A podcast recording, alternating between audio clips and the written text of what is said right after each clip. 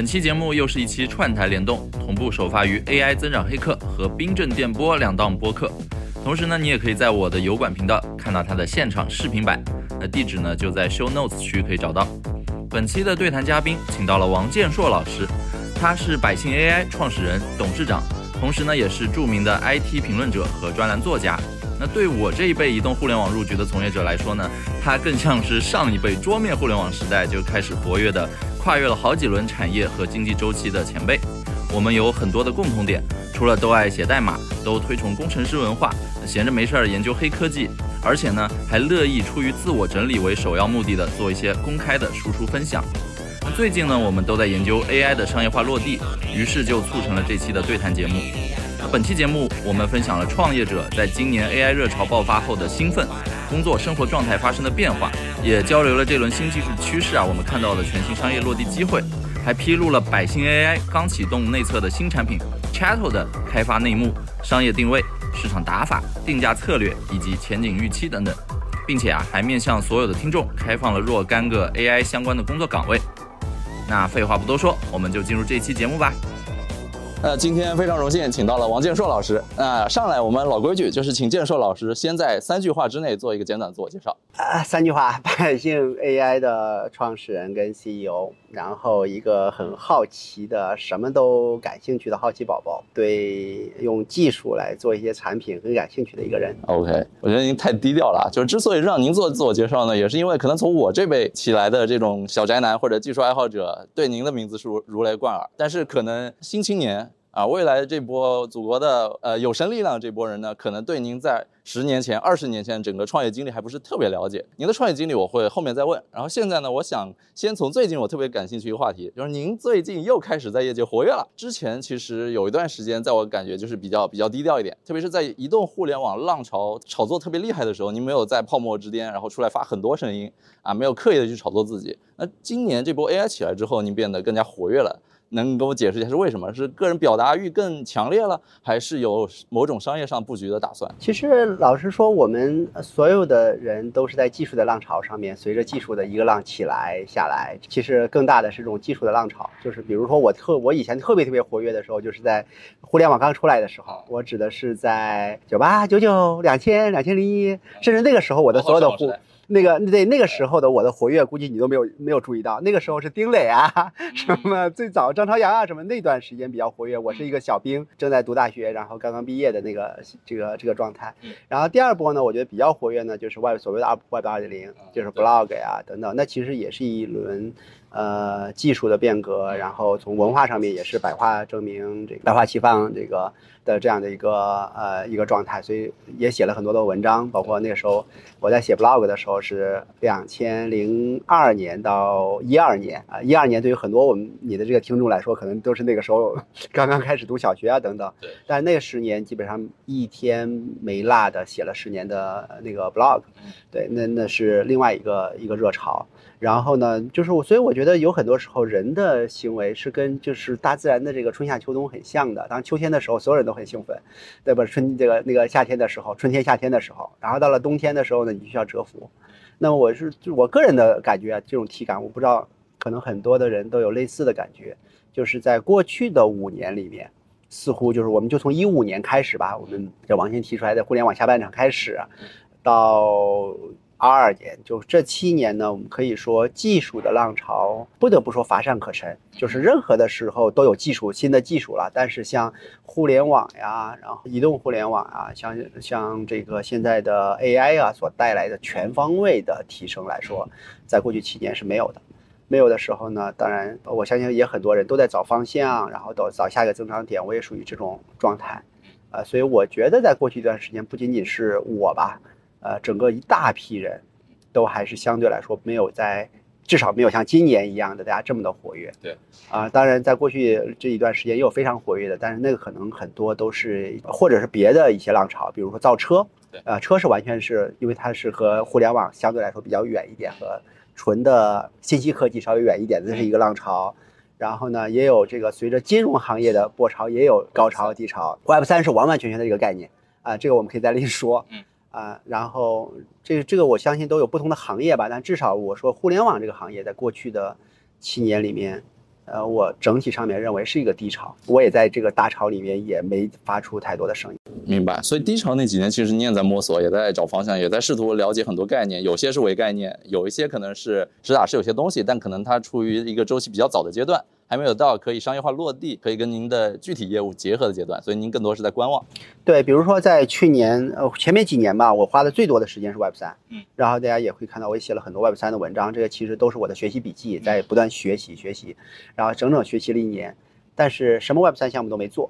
呃，原因就是说，我一直觉得找不到一个下嘴的或者下手的一个着力点。ChatGPT 出来的时候，忽然想明白为什么。呃，因为 Web 三当时还是一个概念，缺少一个真正可用的产品。这个产品呢，我认为无论是呃，就是比特币出来，或者以太坊出来，这个 Ethereum 它是一款产品。但那款产品的确是在它出来的，比如将近十年以前那一段产生了一一段一个浪潮。但是在比如说十年以后的话，其实那个浪潮它对社会的影响产生的影响已经产生了新的这个变量没有，所以的话，在 Web 三领域没有找到一个特别好的一款引领时代的一款产品，这也就是我觉得 Web 三还需要再等待几年。如果有一个这样的一个 killer app 诞生的话，呃，它应该也是一个很重要的一个浪潮。嗯，我看您现在就整个状态算是气色比较好，其实是有点小兴奋，精精气神都很足，可能是因为。真的出来一个令人很兴奋的东西嘛？就是您能讲讲，就是今年 AI 这波浪潮出现之后，您整个日常生活节奏、生活状态发生哪些变化？跟之前的口罩几年，或者跟之前没有找到兴奋点的时候，这你你你我我我我以前发了一个朋友圈，我说最近产生了一种，就是在大概今年一二月份的时候，我说最近流行一种新的病毒，谁要是碰到这个病毒以后，都会有如下症状，比如说彻夜难眠呀，然后异常亢奋啊，然后见人就就说呀，包括。呃，每天的工作时长也会变得没日没夜的去敲击键盘啊，等等。这其实我所描述的就是说，ChatGPT 这款产品出来以后的这种体感，就是这种人身体的这种感觉。呃，我在我的整个的技术的这个。呃，历史上面来说的话，可能上一次和它相媲美的也就只有互联网，嗯，就是九五年到两千零二零三年这一段时间吧，我觉得就是非常明显。其实互联网的这个概念包含移动互联网嘛，所以您觉得 AI 的诞生，其实它比移动互联网这股技术浪潮更大，可以媲美互联网这块来说，也我也不能说完全媲美，嗯，只不过是说我觉得这种体感特别像，嗯，因为移动互联网它带来很多新的，但是它是。呃，在互联网的上面，也就是说，人会审美疲劳的。就是说，互联网出来了以后，哪怕再土再土的一个纯文字的一个页面，以后哇，觉得这东西太牛逼了。对。然后以前没见过。然后移动互联网的话，手机虽然它使得互联网变得了非常的方便，嗯，这个当然给就是在过去的几年里面也算是冲击非常大的一波，但是没有还没有那么大。而 AI 来说的话，就是说它让很多以前我们认为不可能的事情变得可能了。嗯，因互联互联网就是这样的一个东西，原来是不可能的，然后忽然变得可能。嗯，那那像现在您持续在研究 AI，在研究这个股浪潮，日常会关注哪些信息源？会关注哪些您觉得比较优质的媒介？可以给我们分享一些吗？说我面临着和大家一样的痛苦，就是说信息过多，嗯，然后呢，那个信息源过多。呃，刚开始的时候我还 follow 一些，现在来说的话，我基本上老实说我不怎么看了。呃，原因是说我更多的看的东西是 OpenAI 的文档，嗯，啊，这个我强烈建建议大家去那个读一读，非常简单，就是 OpenAI 的那个那个 document，呃，那个文档其实读别的任何东西，你都只能离得到一些宏观上面的想法，而只有那个文档它会改变你的代码。啊，它不是不还不是个人效率的问题，那个是如何使用那个 Open 就是 Chat GPT，如何使用这件事情，它的文档里面没写，嗯，它的文档里面只写了它那些 API 的一些调用方法，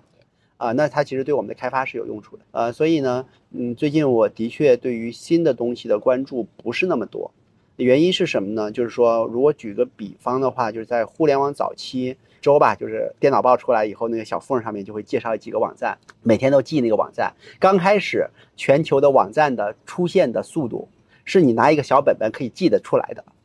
因为我记得九四年那个 Netscape Navigator 刚刚出现的时候，正儿八经的网站也就八百个，然后出来十个、二十个，其实大家都拿小本本都记得出来，但是非常快，要不了多久，到了零五年 不是九五年、九六年什么的时候，你拿小本本也根本没法记了，有所有人就放弃了，说我我我不用说记住说干什么事情用哪个网。你现在一样的道理，我觉得很多的时候我们出来一些模型呀，出来一些这个今天又说有这个功能了那个功能，眼花缭乱的，但我觉得现在已经进入了一个。就是当它出来的速度足够快，足量足够大，然后真正去改变整个世界的时候，其实你已经不用去记单个的一个个的机器人了，啊，当然它会有一些其他的一些诉求，就会这些需求就会因此诞生，那是另外一个话题了。那您刚才分享很多，就是当下 AI 信息爆炸的时候啊，有很多看不过来的这些资讯啊，让您也比较焦虑。那本身您日常在工作中是否有在使用一些工具，特别是 AI 的工具，正用它们帮您提升效率呢？其实我更多的在考虑，就是基于现在这个技术来做一些东西。嗯啊，但是就就就像那个互联网刚来的时候，我满脑子都是做一个网站，做一个网站。然后你说你给我推荐几个好玩的网站吧，我好像推荐的肯定没有那种专门来做各个网站评测啊，或者说这这这些人更多。但日常来说的话，有一些应用很显然逃不掉的，比如说我更多的是在写代码，我自己现在还是在做很多的测试啊，然后用这个基于 LangChain 啊，或者说呃基于现在很多开源的这个框架去写的这些，就这些这些框架倒是我我一。试的蛮多的，不过这个可能就是那也也算是在用 AI，用中中间层也算是在用 AI，在中间层的这些框架在在做了一些事情。然后呢，但是真正在用的 Copilot 是一个天天都在用的。还有第二个呢，就是说纯纯的 Chat GPT，我让他帮我写一些文档还是有用的，尤其是一些公告啊、什么合同啊、什么这种，我觉得文笔不重要，呃，重要的是格式和码足那么多字儿。像这种的话，基本上也都会用 Chat GPT 相关的 Notion AI 呢，在有一些写作的时候，我会让他帮我来检查错别字，呃，但是我很不愿意呃让他来呃直接帮我写，比如说我的公众号的所有的文章，呃，这肯定都是一个字儿一个字儿码出来的，一个字儿都不是 Chat GPT 写的，但有的时候他可以给我提出来一些错别字啊什么的这种修改建议，这个对我来说还是挺有帮助的。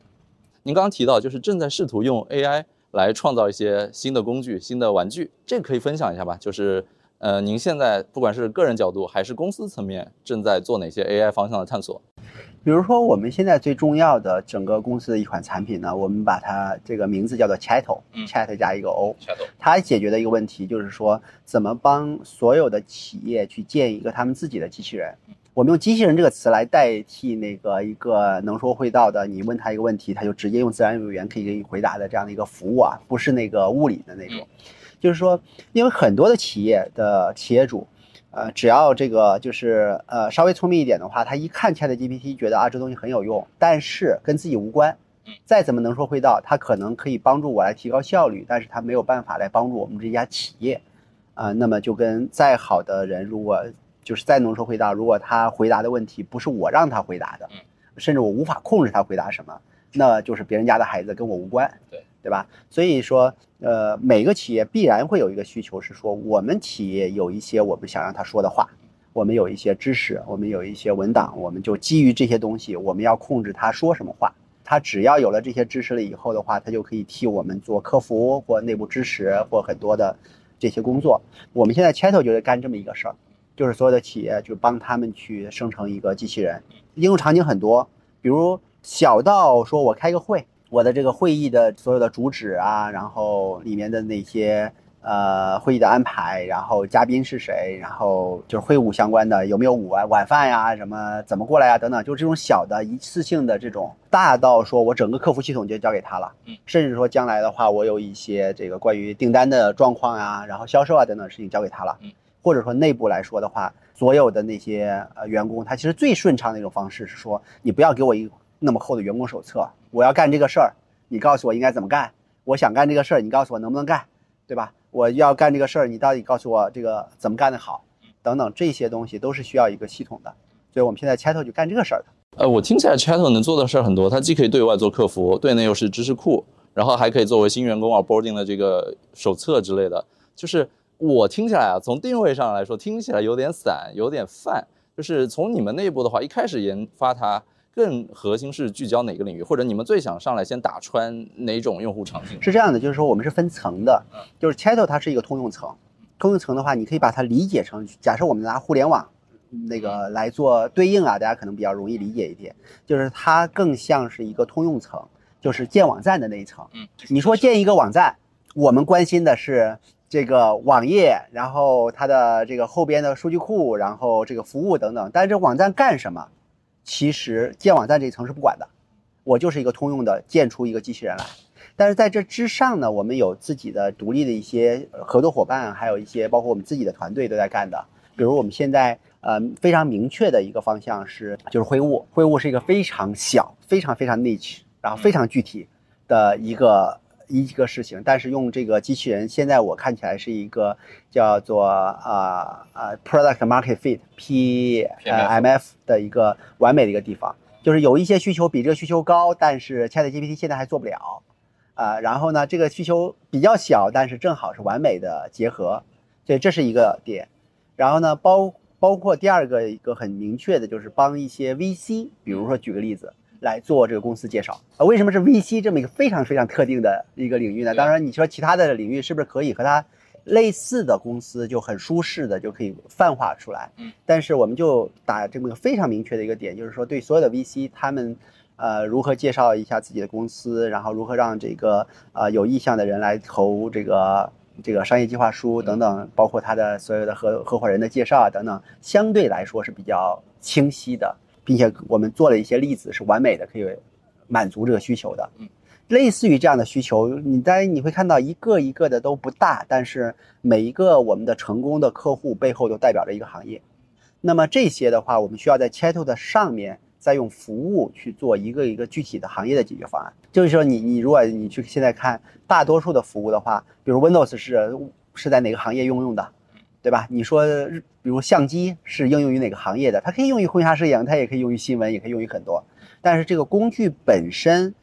可以是通用的，但服务它一定是分行业的。嗯，所以我们现在是这么一个结构。有恒有，我对垂直行业落地非常感兴趣啊！你刚刚提到两个行业，一个是会务，一个是 VC。我想先在就这个会务再展开聊聊。你刚刚说是有很明确的场景，哪怕是一个很细很窄的场景，这个方便透露嘛？就是现在会务的哪个具体的场景非常适合用 Chat，然后客户一听到这个就非常想买单。对，是这样的，就是说会务来说的话，其实现在很多人用 Chat 的一个很重要的一个呃价值是说长新价值，就是因为 AI 现在对于很多人来说。呃，无论是会务的组织者，尤其是参会者来说，还是一个比较新的一个概念。所以说，很多的会务的，他用一个会务机器人，它既解决实际的用处，但是它最核心的诉求还是希望大家来体验一种更新的一种技术。所以，整个会务行业在采用新技术这件事情上面，其实是不遗余力的，因为这样它可以跟其他的那个会务公司或者说其他的会做一些区分。啊，所以说这个其实是这个时代，我说的是未来的这半年里面的一个非常独特的，呃，一个大家内心的真实的需求。也就是说，这件事情你说不能不用机器人，它会能不能开？能开。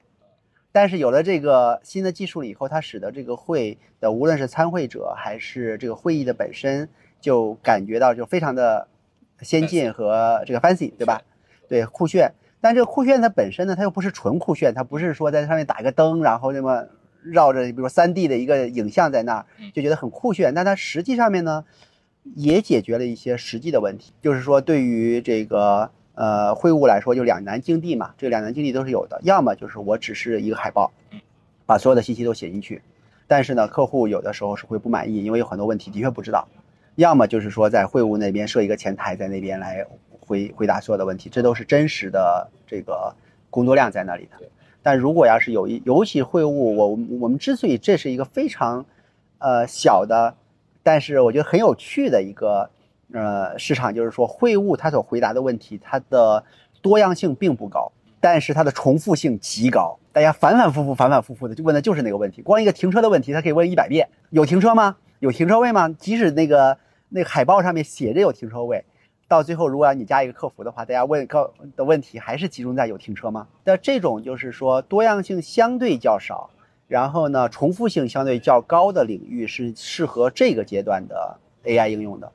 然后随着时间慢慢的推移，呃，肯定就多样性会变变得越来越高，然后重复性可能不见得要这么高，然后慢慢的就会有其他的行业。您刚说这个阶段，然后也给了一个时间点，就是反正最近半年之内。这个东西的玩法还是很受会务公司喜欢的。那我我想知道一点，就是从中长远看，它会不会很像很多高端酒店，就是为了提升酒店品质，然后会放一些走地机器人，然后走到电梯里跟你交互。但实际上，这个交呃交互率上，以及对于酒店实际的这个 R ROI 的产出，会您觉得在中长期会一直有这样的影响吗？还是就是只是短期之内大家觉得很新鲜？我觉得呃有些地方是新鲜，我们必须承认，对吧？任何新技术出来了以后都有新鲜，但是我认为真正重要的是说它真的是可以提高服务水平，然后降低成本的。就你比如说酒酒店为例啊，就是我。呃，这上个周末我才刚住一个酒店，他那边酒店有一个送那个呃，就是送餐的那个机器人，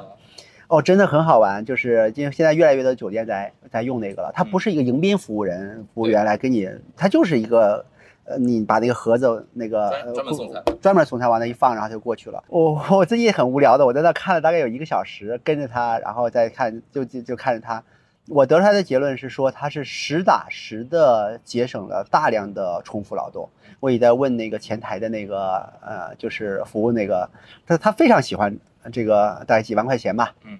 非常喜欢这个机器人，因为不是机器人送就是他送，嗯，啊对吗？然后我我在大概看了一个小时以后呢，我就觉得我在跟那个服务员我开玩笑，我说这机器人真蛮可怜的，一口饭都吃不上，就从来是过来充电。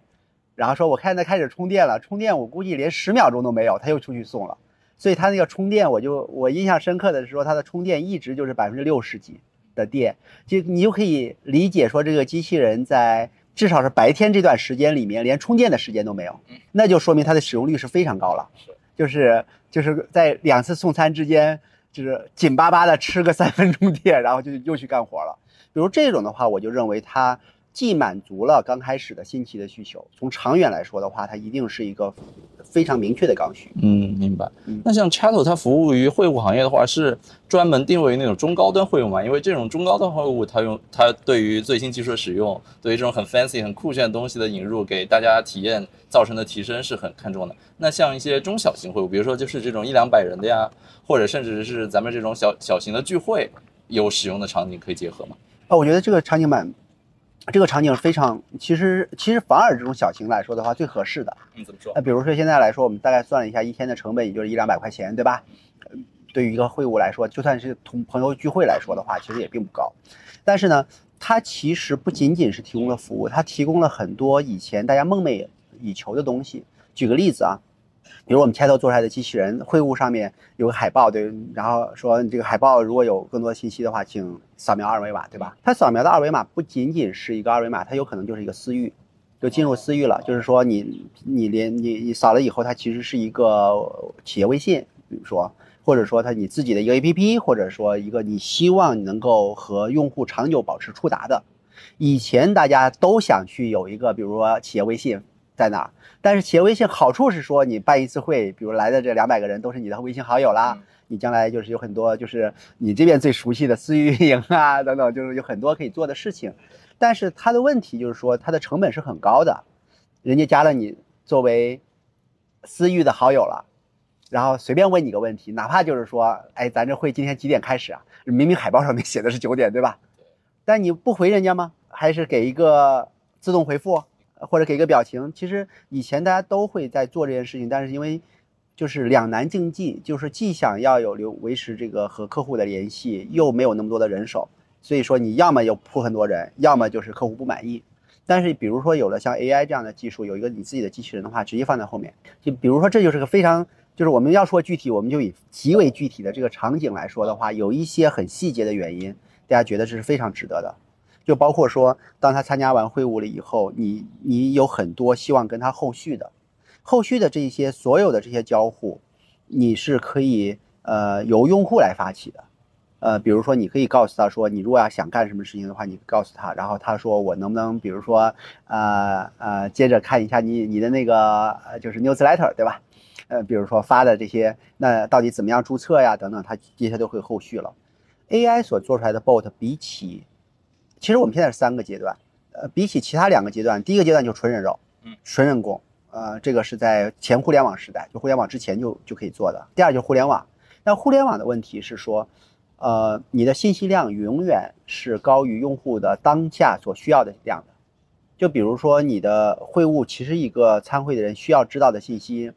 最多最多二十页纸应该能写明白了。但是，当他想来问你的时候，你给人家扔一个二十页的 PDF，嗯，呃，对方是不愿意看的，没有人情味。呃，对，非常没有人情味。请你扔给他，他就很简单的一个东西，你告诉我不就得了嘛？他期待你就告诉他不就得了。而这件事情是机器人可以做得很好的，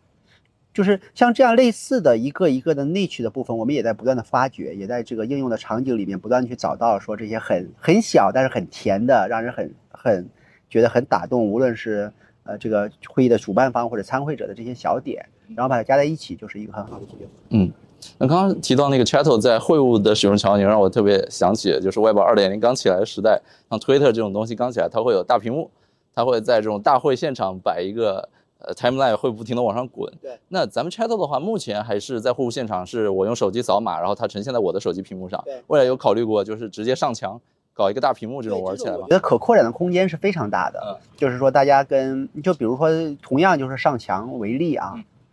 以前的做法就是需要一个人在后面来。呃，管着，就是所有人发消息发给他，然后他再经过一些审核，然后看一看到底哪个合适啊上墙。但这些事情未来其实你是可以通过啊，在训练你的这个机器人的时候，给机器人的指令，然后它来做很多这样的事情。然后包括还有很多时候，我觉得对于我来说最重要的这个 AI 所带来这个浪潮，呃，我一直认为它不仅仅它跟 AI 无关，AI 它是一个叫做。呃，一个 enabler 就使能的这样的一个赋能的这样的一个技术，就像互联网，我们其实说白了说的是信息的流通的这件事情，而不是 TCP/IP 协议啊。对，这互联网时代不是 TCP/IP 协议的时代，或者不是 HTML 的这种语言的时代。AI 有点像 TCP/IP 协议和这个语言，但它真正做到的事情是人和机器交互的界面。就还是比，比如说，就以你那个上墙那个例子，要上墙的话，以前要做的事情，如果即使我做一个系统的话，我也要做一个图形界面的系统，上面有个大大的按钮，说上墙删除，上墙删除，两个按钮让它点嘛。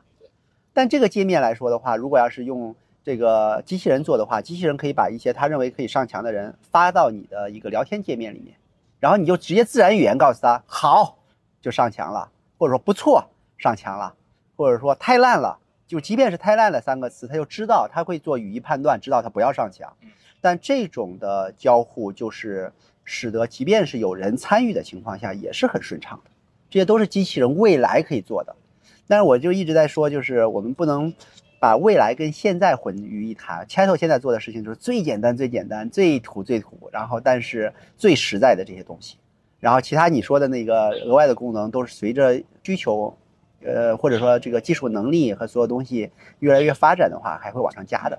呃，会务方面的话，就是您现在有什么标杆客户、典型客户方便对外披露的吗？像最近我们最近你看，我们像那个礼拜六的那些自己的这些会议啊，呃，那个都都其实每个都是已经有机器人了，包括那个上个礼拜六的这个机器人。然后呢，前面我们也有一些就是付费的客户，都是一些呃，就是因为正好是 VC，比如说他的 L LP 年会，也是又完美。对吧？任何一个标榜自己对 AI 行业要投资的 VC，你不可能，你还用传统的 website 的方式去 present。然后那个，比如呃，名字我们就暂时不透露了，但是就是非常满意。然后整个的这个交互的过程，然后所有大家的参会者对这个服务的满意度是非常高的。嗯，甚至未来的这个会议都就已全定好了。然后包括很多医疗上面的行业会议啊，然后一些这些会议，我们现在都在正在做他们的机器人，做的都差不多了，就等着他们正式开会的那个时刻，我们就直接上上线了。嗯，那刚刚既然提到 VC 嘛，您前面也说 VC 行业是很 buying 这套东西，我个人对 VC 行业呢采购第三方服务，个人是有些偏见的，因为其实，在移动互联网早期的时候，我们看到有很多创业者开发一些 app，那些 app。早期定位就主打给 VC 服务，比如说帮 VC 做一个什么你内部的 portfolio 库啊，或者帮 VC 做一个什么名片之类的专属的工具。那其实事后验证呢，很多针对 VC 行业的早期创业项目或者第三方工具很难活下来。这其中有很多原因了，比如说 VC 其实他不差钱，他觉得你这个东西真的有价值的话，他用完你的，他可以自己在外面投一个，甚至扶植一个。然后有些 VC 呢，其实它内部也不缺技术团队，它 in house 有很多做技术或者养一些技术顾问。呃，我我想知道，就是您给 VC 行业来做这样的服务，有没有准备好是想中长期跟他们绑定呢，还是说只是陪伴一段哦，其实刚才我们举的例子就是说你说的实际的例子嘛，因为 Chat 现在还没有开始正式的卖啊，所以但是我们现在的付我都是一些付费的这个客户他们的 profile，我告诉你。但是你看我举举 VC 为例子的话，就是说其实全呃世界像 VC 一样的，就是有一个相对比较简单的一个介绍的这个需求，其实蛮广泛的。比如说所有的协会啊，就是所有的一些。这个小型的组织，啊，他们其实都跟 VC 有点像，就是说，呃，我为什么把 VC 这个单独拎出来呢？就是说，我如果说这是服务公司的，我天哪，公司这个范围是非常大的，对，呃，从世界五百强的公司，呃，到比如说你让我做一个 bot 去服务，比如说耐克或者可口可乐，我认为我做不到，或者说现在没有能力可以是，你如果要把这一个客户的 bot 做好的话，你基本上就是一个巨大的 ERP 系统，做个十年。二十年不见得能做完的，所以，我我的指的是说，我只举 VC 为例，就是大概也就是个十个人以内，二十个人左右，中小型，它的信息也都是叫做 informational 的信息类的，嗯，就是比如说某个医院，它的需求就，我认为它就不不太符合我们现在的就是主打的那个市场，比如它让它诊疗，比如癌症。什么说所有的这种病的那个看病啊什么？我说这件事情是一件，它是一个完全独立的行业，而不是。但是如果要是说一个医院，它是一个医院介绍，说我这边是瑞金医院，我要介绍一下它的历史啊，什么时候开门啊，然后它在什么位置呀，等等这些，甚至不涉及说导医，对吧？呃的这些应用更加偏向于一个组织介绍，有点类似于像我们那个 VC 这样的客户。嗯啊，这种的话是我们现在的主打。那 Chatto 现在还是在相对早期阶段，还是我们现在在内测的，就是内部测试的阶段。对，您理想中就是您觉得这个东西能做到什么样的市场体量规模？就是如何判断它是否已经某种意义上获得了一个成功？就是有没有什么临界点？你觉得？我是这么来看的，就是说，首先 Chatto 它本身。它是一个一个新技术诞生之后的三年到五年的一个阶段性产品，呃，当然世界上没有任何一个长期产品，任何产品都是阶段性的。对，你甚至可以说 Google 和百度都是阶段性产品，如果网站都不重要了，他们也就不重要了，对吧？没有任何一个长期的。但是我认为。呃，现在的建站的服务呢，是我们拥抱一个新的技术大潮里面所有人都需要的最大公约数。就是我们可以看到有还有非常多的可以做的事情，我认为也都是挺兴奋的。但是呢，那些的很多的需求，我认为要么它的时间点可能要往后推半年到一年开始做比较合理，要么就是说这个市场相对来说是一个比较 niche 的市场，呃，需要长期的去做。比如说我就是在做医疗领域的机器人，真的可以做很久。或者说我做一个律师、法律领域的机器人，也可以做得很厚，甚至大模型自己训练，这都是一种选择。但是真正要是大规模的，在所有的行业都可以就是水平来应用的，这是我比较擅长的一个思维的方式。呃，我觉得这个是呃建机器人这件事情是我们立刻就可以做的。这说说到这儿，我们引申了出来一个思考，就是说，呃，在任何一个新技术出来的时候，未来。会是什么样子？我相信大多数的聪明人都看得到的。就比如我们坐在这里，对于 AI 未来十年以后是什么样子，我不相信我们俩看不到啊。我看，我觉得我应该没您看得远。是未来的它会长成什么样子？呃，十年之后来说，就算看到了，也都也都是错误率极高，我们已经忽略好了。但是呢，就是说真正难的是说，或者说需要很多经验的，就是说，呃，这些这这这些事情会在十年。以什么样的一个顺序和时间点去展开？呃，所以我我的判断，我也用实际的行动，就是赌赌上了这个，就是现在公司的所有的资源。呃，确信的一件事情就是说，呃，建机器人是我们现在触手可及的，立刻可以做的事情。然后等很多的公司都有了自己的机器人，尤其是机器人，我指的机器人，就像刚才所说的，仅仅是信息机器人啊，提供最基础的这个。呃，事实性的问题的回答的这样的机器人，等它做的差不多了以后，它自然会有下一步的需求，比如说它要动态了，对吧？我这个信息我需要去我的那个库存那边查一下，告诉你，或者说去查一下 ERP 里面的订单现在什么状况，然后告诉你的订单在哪里啊，等等，这些就是下一步我们我们要做的。但这一步的普及的话，我认为，当然现在我就可以做出这个产品来，但是它真正被整个世界。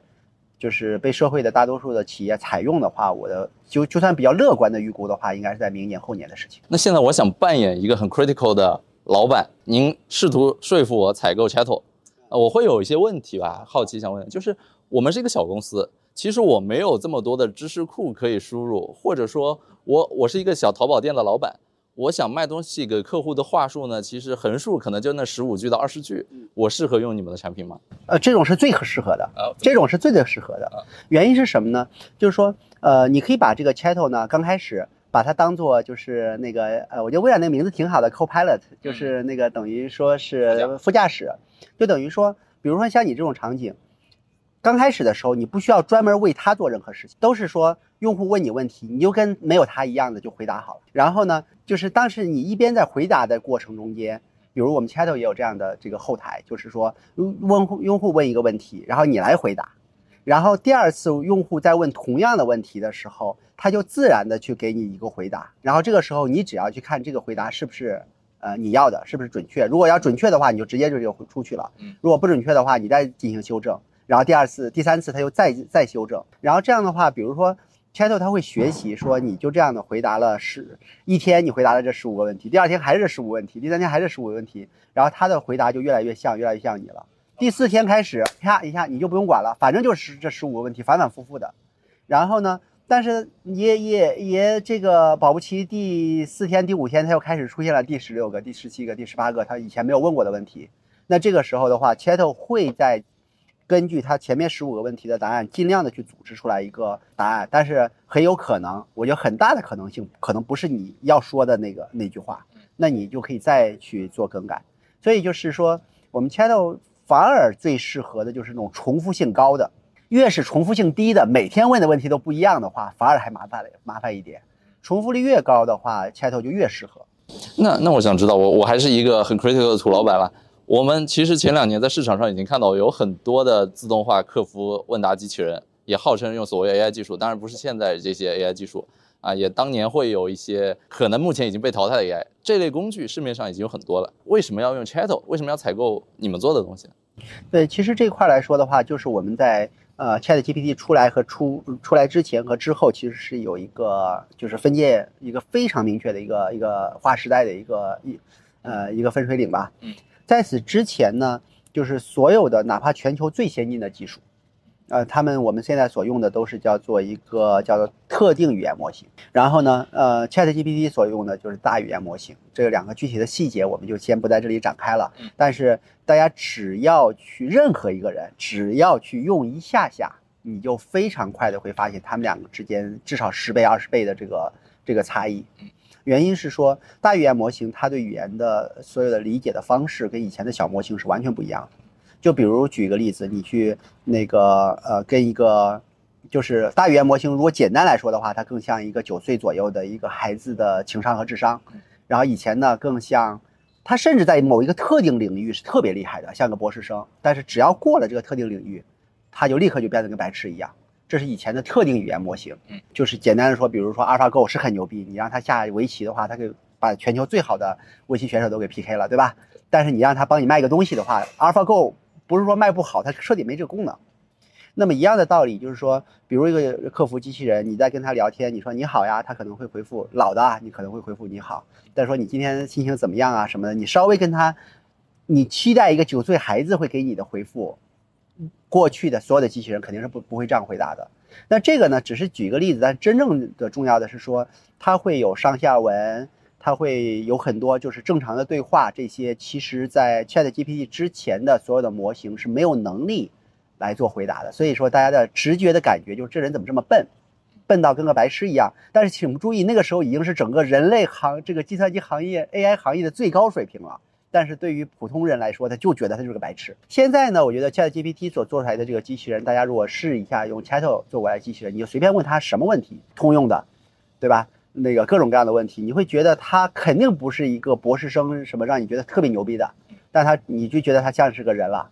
呃，你是你喜你问他你喜欢吃苹果和梨吗？虽然这个我也不知道为什么问这个问题，他说可能喜欢吃苹果，特别像一个八九岁的孩子你所能期待的一个人给你的回答。以这种的交互打底，然后再加上所有你想关心的那个问题，它的整个对话，我以我来看的话，它是历史上第一次简简单单说一句话就 work 了，就是 it works 这东西就是能用了。这个我一直不觉得是技术的最低标准，这是任何技术的最高标准，对吧？任何一个东西它开始它可以 work 了，你还想 除了这 work 以外，你还希望什么？那么，呃，我认为二零二三年初的这一段时期，就是说一个东西从不 work 到 work 的这个跳跃，所以就是我们这群人这么兴奋的原因。嗯，我想起老罗说的，又不是不能用。经常对，虽然技术还处在早期阶段，对，但其实已经能用它做出很多让你眼前一亮的真的 work 的东西。真的 work，但是以前就是我说，以前大家就市面上这个机器人这件事情做了十几年，总归是有了。对，或者说更通用一点的话，从 AI 这件事情其实是一个过去八十年的事儿，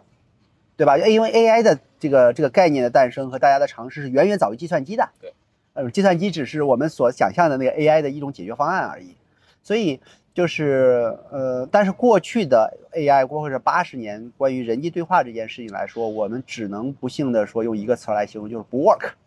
这个到底多不 work？我相信每个人都有自己的血泪史，对吧？你去打电话问一个客服说，那个我尤其是什么银行呀、什么电信啊、什么你经常打的，他会让你选一选二，然后问你。选一选二的话，我觉得它的至少稳定性还挺好的。尤其是说，请说出你的需求，你会发现基本上会把你气得半死。这个就是说以前的模型，而新的模型呢，在这上面的确做得好很多很多。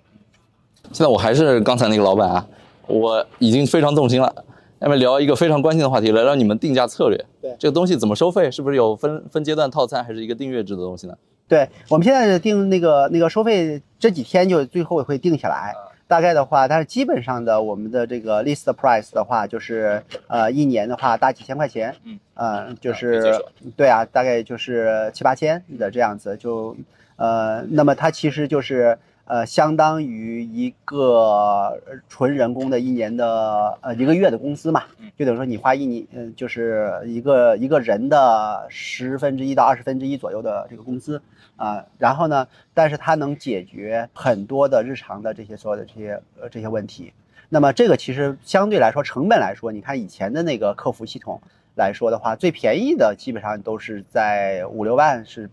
比如八万这是正常的。然后稍微就是大家我们现在所说的那种定制化的那种客服系统的话，大概都是在五十万到一百万一年的这个范围里面。但是呃，当然这个价格老实说，这个是。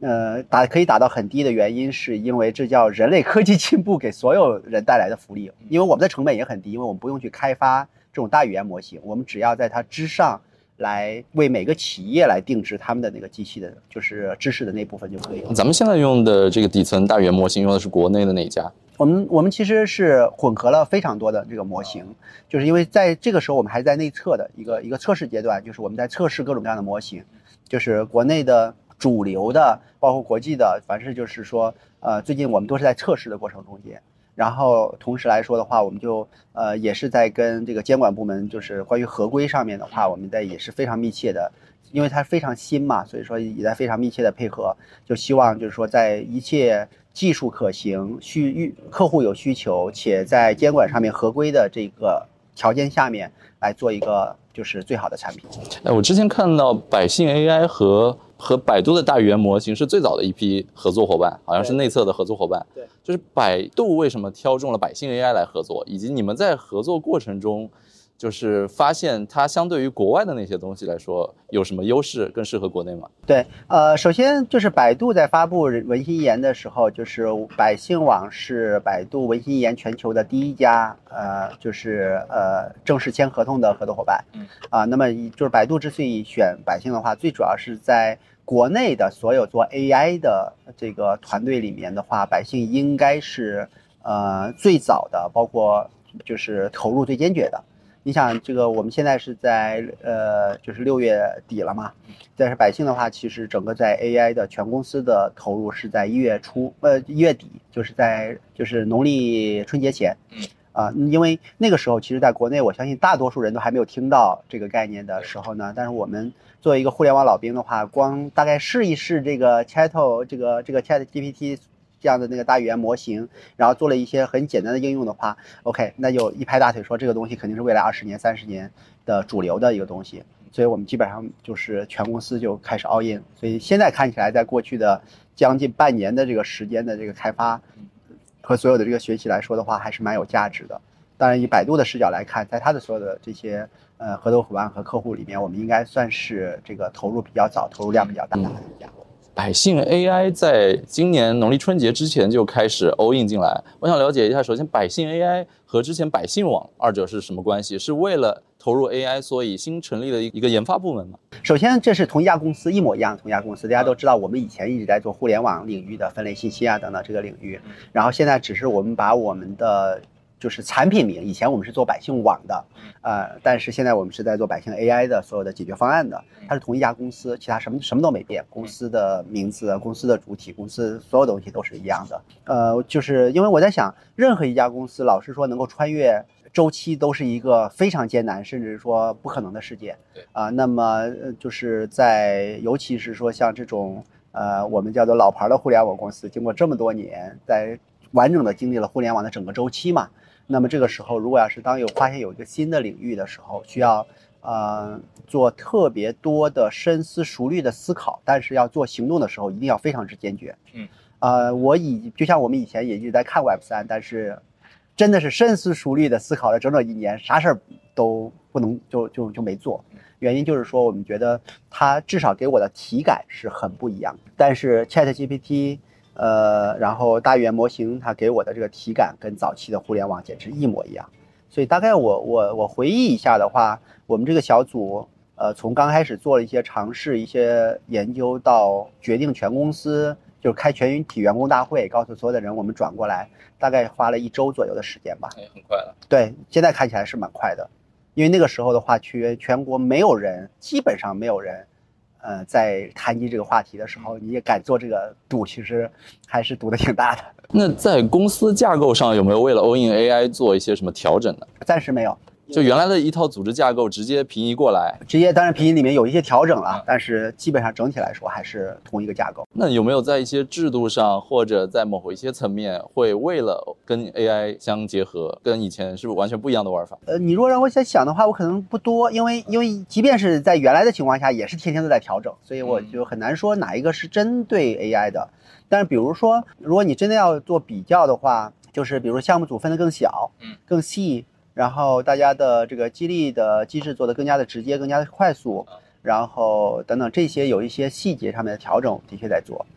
呃，有还有一个比较敏感的问题啊，比较尖锐的问题。其实，在国内的大模型竞争当中，百姓网它不算是资金实力最雄厚的，也不是相关技术人才密度储备最高的。那在接下来商业竞争当中，会采取一些什么样的策略来争取更有利的位置呢？啊，对，这其实一点都不尖锐，这个是事实嘛，就是就是。呃，我们首先从第一天开始来说的话，我们是属于旗帜鲜明的不做大语言模型啊。这个不是不是说大语言模型做不好啊，仅仅是说它是就是每一个不同的公司会有不同的策略。呃，因为我们的确如你所说，大语言模型所需要的资金。所需要的人才密度，需要的很多东西，我们并不具备。嗯，如果我们是，比如那个时候是我一个人，然后仅仅是一个完全独立的一家公司，就是重新开始创业的话，可能还可以选这条路。但对我们来说的话，最现实的一条路，呃，包括我认为最有价值的一条路呢，是做应用。做应用。嗯，因为只做应用层，甚至中间层都可能不碰。嗯，就看你怎么定义了。嗯，但是我至少不是原大语言模型这一层。原因是说，我首先来说，大语言模型就像你刚才所说的，资金呀、人才啊、政策啊等等非常多的领域，它其实是一个都是非常密集的资金密集型、人才密集型的这样的一个一种方式。但是这种来说的话，对于我来说，呃，只不过我希望能够看得更远一点。是实际上是不是我不觉不知道哎，我也不知道我的这个判断是不是对。但是我的判断是说，大语言模型作为整个这个时代的一个叫做赋能的技术。非常快的会变成通用技术，而上面的应用这一层才是真正广泛的这个市场。就像呃，在因为这个这个判断来说的话，是个老实说是一个蛮特立独行的判断，至少是非常少有的一个判断吧。就是说，呃，这个判断的来源是来源于互联网早期。互联网早期的时候，呃，大家都知道最火的是做服务器，做浏览器。呃，做 PHP 的这种系统，呃，因为这个判断是源于对互联网早期的那个判断，就是互联网早期的时候，谁都知道，就是浏览器很重要，服务器很重要，然后服务器和浏览器之间的很多中间件，比如像 PHP 啊什么这些技术都很重要。对，但是我认为真正最重要的，呃，这个判断是来于互联网早期的时候，就是互联网刚出来的时候，谁都知道浏览器特别重要，对，然后服务器特别重要，然后数据库像 MySQL 这种特别重要，然后中间的 PHP 特别重要，什么都很重要，对吧？但是呃，慢慢走着走着，走了一两年，你会发现真正重要的是 Yahoo、Google、eBay。然后 Facebook、Amazon 等等这种网站，就是用这些基础的平台搭出来的这个网站。那么我呃就是我的判断可能就是 AI 领域也是一样的，AI 的基础设施当然重要，没有这些东西就没有整个上面的那个上层建筑。但是呢，呃，真正最大的生意或者最大的机会很有可能是在上面。对，就像煤炭、钢铁可能是很重要的基础设施或者底层资源，但是真正跑的那些火车。所运载的那些客人，所搭载的那些机会，可能才是真正能承载更大产值、更大市场规模的一些行业、一些服务业的机会的那些生意。对，所以您是更希望贴近应用层？对我认为，谁贴近用户，谁贴近具体的场景，谁就有更大的一个就是溢价空间吧。未来，我还看见百姓 AI 做了一件非常贴近用户的事儿啊，贴近的，甚至有点接地气，就是开始卖 AI 的课。从这种基础认知课到一些工具的使用课，就是当时怎么考虑说要呃同时开始卖课的？对，其实来说，百姓就是 AI 教育的这个想法来说的话，就基于一个最朴素的认知，就是说未来我们认为所有的人都需要学会如何使用 AI。呃，使用 AI 当然有各种各样的层次了，就是从就是呃基础的让他来帮你写点文章。到更高一层的，就是说用它来改变自己的这个商业的这个整个的流程，到最上面做开发，这整个都是很多人都是需要的。所以呢，呃，我这也是我们对于整个这个一个技术浪潮的一个判断，就是说不管做什么，大家都需要教育。嗯，啊，那这个是一个在所有人都在去淘金，但是总要有人卖矿泉水这样的事情。呃，所以的话，我们现在一开始就在这边做这个各种各样的课程。这个它其实是介于这个商业跟公益之间的一件事情，因为我们很多的课程都是免费的，包括每个礼拜六的这个沙龙，包括我们在这个视频号里面放的非常多的那些小的小 tip，这些都是免费的。但这些来说的话，我觉得它对用户来说是有帮助的。呃，那么呃，从商业角度来说的话，让更多的人学会这个使用 AI。呃，也是我们比如像 Chatto 呀，像我们推出的这些产品的一个非常重要的一个基础。呃，现在百姓 AI all in AI 这件事儿本身，除了您自己非常感兴趣，除了整个公司团队都很极客范儿，对于技术驱动商业增长这件事儿非常擅长以外，有没有一些外部压力？比如说有没有股东压力？有没有外在一些合作者推着你们往前跑？呃，老实说，还真不是来自于这些压力。而是更多的是说，你看到了一个机会了以后，你想去抓住这个机会，嗯嗯，那么这个我觉得是真正的，就是可以说是被吸进去的，而不是被推进去的。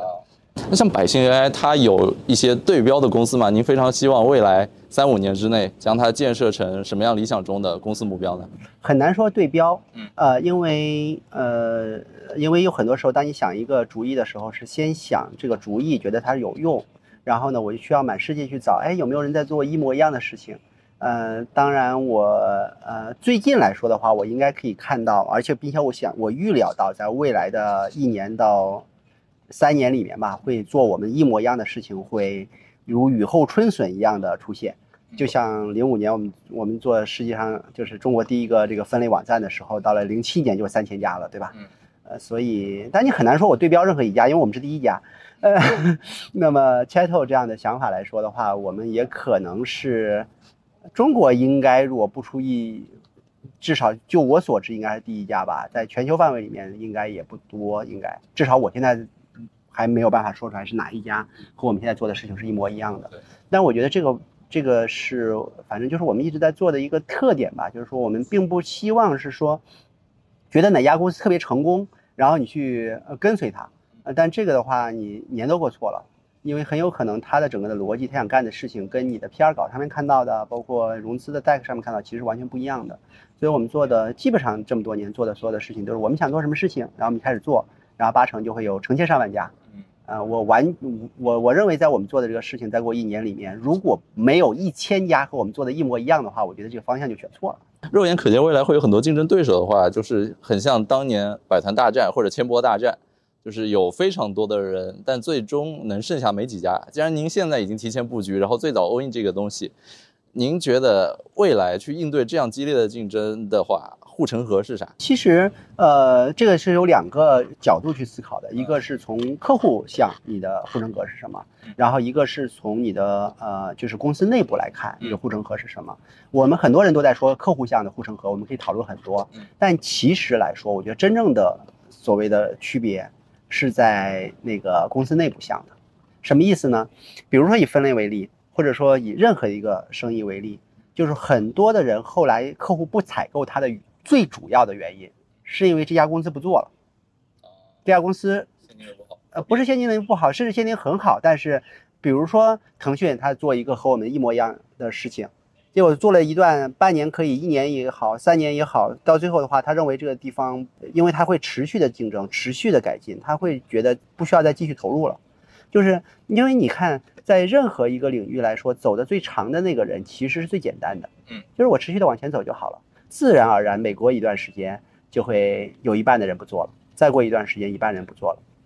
所以呢，呃，就是在我们拼级说 A 产品好和 B 产品好之前，我们要先拼一个，就是说在某一个从现在开始，比如三年、五年以后，这家公司是不是还提供这个产品？这一点如果你赢的话，那么其他另外一点就不用比了，因为那个时候他已经不做这件事情了。所以，呃，那么对于我们来说的话，其实一个。从内往外看的一个最大的竞争力是说，我们想得很清楚，说这件事情，呃，投入很坚决，然后并且我们持续的去做，因为这件事情是有价值的，无论从商业回报还是对客户的价值，所以我们会持续的做，这一点是，呃，已经证明了，对吧？我们分类都做了十几年了，对吧？就是说，是不是持续的稳定的提供某一种服务，这个其实是被大多数人会忽略的，简直认为它这个不是显而易见的吧？你公司。是不是活着是你的竞争优，对客户来说的价值的最核心价值，对吧？但这件事情其实是需要思考的。就是我们现在看到很多的 AI 的，无论是创业者，包括一些大的公司的一些部门，然后进入，就是大家是不是能想清楚这件事情到底需要做多久，然后需要以什么样的一个力度、多长时间，呃，就是持续的来做。这一点来说，至少我们希望。这是我们的很重要的一个持续的竞争优势。当然，从客户角度来说的话，呃，两个都活着，这是很显然的。那么，如何可以就是竞争？就是呃，更加让客户喜欢的话，那这些就是相对来说比较细节了，我们就不再一个一个的去比较。但是总之是说，我们全力以赴的把全公司的专注专注地就压在这一件事情上面，我觉得做好的可能性还是大。嗯，我可以理解成就是百姓 AI 能够承诺未来中长期会持续稳定提供这个服务，很重要的一个前置条件就是得有一个比较好的财务模型来支撑。就像您说的，之前有一个定价策略，包括可能一年只要几千块钱的这个年费，就是这个定价策略很重要。那未来会不会有，就是市场上有一些资本型的玩家发现这是一个很大机会，然后他们融资烧钱，用低价、用倾销、用补贴策略来跟您竞争？那到时候怎么跟他们打？呃，其实这样的就是说，呃，我们这种假设的问题经历过，啊，在过去的互联网领域出现过非常多次。那么，呃，核心的问题就看这件事情是不是合理了。嗯，呃，就是如果是 make sense 的，就是，呃，当你通过这个巨量的 marketing、巨量的价格战，你能拿到市场，并且最终能够活下来，这是一个合理的商业模型的话，那我们也可以做同样的事情。这件事情不是说我们完全不能做，嗯啊，尤其在你有一些竞争优势和先发优势的时候，你做起来会更加容易。如果它本身是不 make sense 的话，我们就不应该跟进。那刚才听下来呢，就是您对于 AI 跟商业的结合有非常多个人的真知灼见，包括我也听了您很多跟其他节目的联动，然后在其他活动上的一些发言，就是您真的对于 AI 怎么会进化，它的涉猎非常广，然后它的预判有些已经被证明了，当然有些可能在当下还属于暴论。那就是我们作为一个后发的行业的年轻人，有什么办法能够像您一样去更好的研究 AI 它的进化路径吗？除了 AI 本身技术之外，您觉得还有其他哪些领域值得研究？啊，从而能够反哺过来，帮我们更好的去理解 AI 这种技术的进化？OK，呃，不敢说建议了。就是我从从来拒绝跟大家提 建议，没有那个资格。就是，但是我觉得，呃呃，就是如果要是分，我先就是跟大家分享一下我的很多做就是一些方法吧，看看大家对大家是否有启发。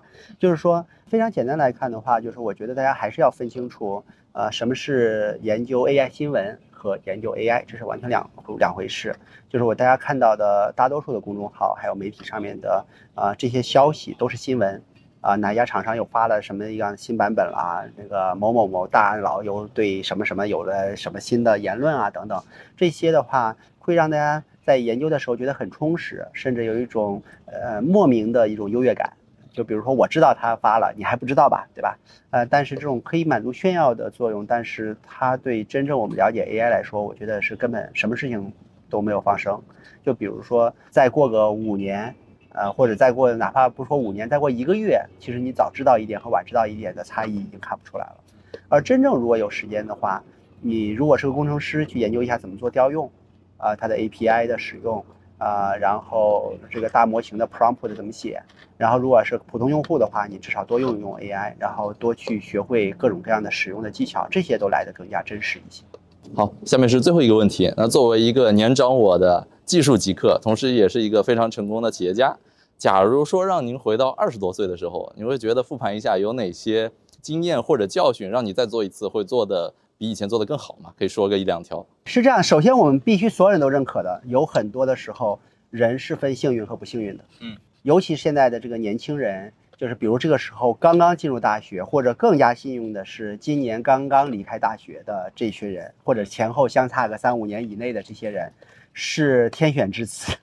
真的就是幸运的中间的幸运，因为我们没有办法来呃决定自己是哪一年出生的，我们也没有办法来决定整个技术的大潮。但是在一个技术的大潮刚刚诞生、刚刚出现，然后你又正好面临要选择自己把时间和未来的这个工作投在哪个领域的时候，这群人我觉得是最最幸运的。嗯，呃，反而在这个时候，比如说已经在一个行业，又恰巧不是 AI 行业，而且肯定不是 AI 行业嘛，对吧？那么，呃呃，在这里面已经有了十年的积累，反而会比较难办。因为他需要面临一个很艰难的决定，是说我这个时候是不是要跳到一个新的领域？这个决定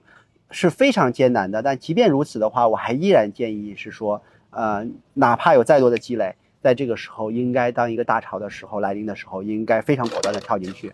而对于年轻人来说的话，呃，就更加不用说了，就是呃，应该把未来的就是所有的职业，应该是基于。这个新的大语言模型的开创的这么一个新的时代，当然这里面有非常多的现实的考量了。这家公司，啊，多开了一千块钱每个月，这里离我住的地方近了，什么三十分钟的路程等等，有非常多这样的现实的考量。但是我认为，呃，我能给的建议或者说坚信这个建议是对的，还是要看一个大的趋势，啊，这它给人带来的呃回报。呃，无论是财富上面的，还是个人的生活的满意度的各方面，呃来说的话，其实高很多的。就是大家你仔仔细细去看，在过去的二三十年里面来，有一些我们所谓的互联网英雄、数字英雄等等这些人，我认我我当然承认他们很优秀，也很聪明，也很努力。但是我觉得，呃，更重要的是他们选择在一个合适的时间里面，呃。跳到了一个大潮，而且必须我们一定要认可，是说当时他跳进这个大潮里面，他们当时放弃了一些东西，而这些东西正是现在我们所有的人正在纠结的那些东西，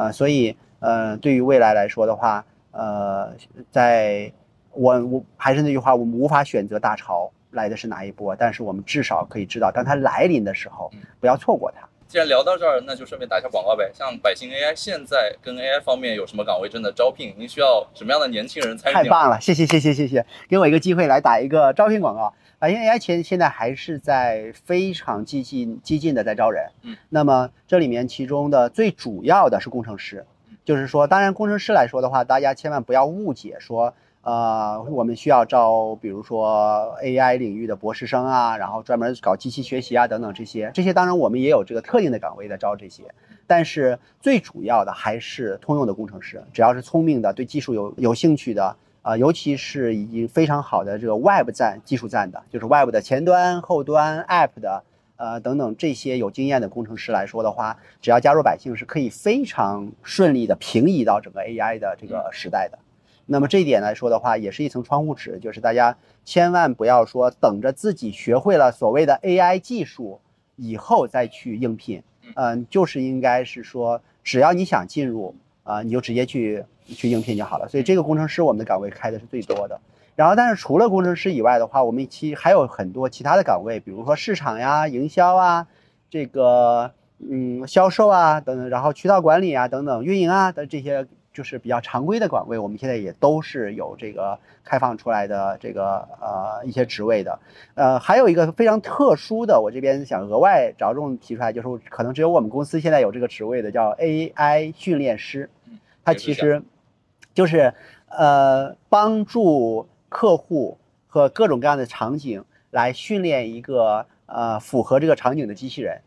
这个 AI 训练师有很多时候就跟马戏团的那个驯兽师一样的，这个呃这个 AI 它本身是有一些特性的，它是可以来做一些事情的。但是这些事情怎么样让它听话？呃，一般人如果要是没有这个驯兽师的这个一些技能的话，你会发现说让这个狗做做，它这为什么不做呢？然后那个。那个训练师会知道旁边放一个肉，他就坐在那里了，对吧？那么其实机器我们的那个呃，就是 AI 的机器人有很多的这样的技巧，其实也都是需要在 AI 训练师这边积累的。这是一个中长期会开放的岗位是吗？还是说它会有一个阶段性？就是这这阶段咱们摸索出来该怎么去训练之后，它会成为公司内部的一个 SOP 一个 know how？那其实这个岗位它后续的价值就会被淡化呢？这个当然是个非常长期的，而且我相信未来的这个呃从业者的人数会急剧的增加的一个行业。原因是什么呢？就是说他们其实说是 AI 训练师，但是其实他们的岗位和以前的客户用人来做的那个岗位其实是很像的，他们的作用是一样的，但是他们用了不同的方法。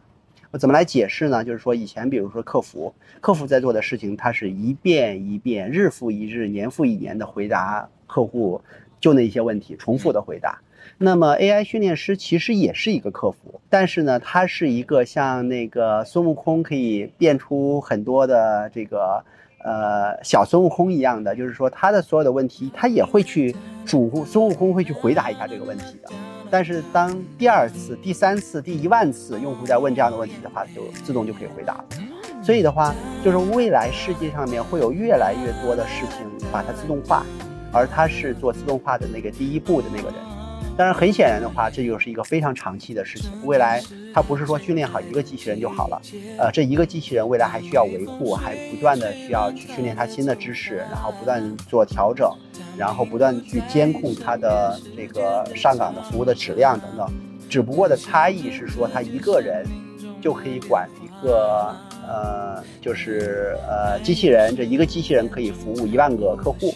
啊不像原来一个人最多也就一天可以服务一千个客户，这是吧。嗯，好，明白。那我这边的问题就问完了。那最后，您还有什么想跟大家聊、想跟大家传达的吗？啊，到后面的话，我还是想打一个广告。我们的 Chat 经过几个月的开发的话，现在总算走到了内测的阶段。啊，那么可以去为企业根据自己的信息来建立他自己的机器人了。所以说，如果我们的听众或者说对我们关心的朋友想要去内测 Chat 的话，可以直接就访问我们的啊 Chat 点 cn，c h a t o 点 c n。然后就可以直接申请内测的一个资格，然后就可以去用自己的一些材料，然后去训练一个机器人，然后去关注一下用户问什么问题，他是怎么回答的，然后再不断的做一些调整，然后直到他把它训练成一个比较完备的机器人。我相信他应该在很多的场合都可以发挥它的作用。好，那我们 Chat 用起来。那最后呢，还是非常感谢王建硕老师来接受我这个小破播客的采访。那希望我们以后有空多就这个业务啊增长。进行交流，那也希望说这个 Chat 正式上线，跑跑一段时间，跑出一些成功案例之后，我们再来回访您，您看看这个在落地增长方面有哪些新的建树。谢谢这个我们今天这个采访的时间，然后也非常。呃，高兴能跟大家分享一下这个这个非常兴奋的这个 AI 的这个大潮来临的时候的所有的这些机会，然后希望大家不要辜负这个时代给我们的一个馈赠吧，然后在这个时候做出一些有用的东西出来。好好好，谢谢，好谢谢，就到此结束了。哎，好，好再见，拜拜，拜拜。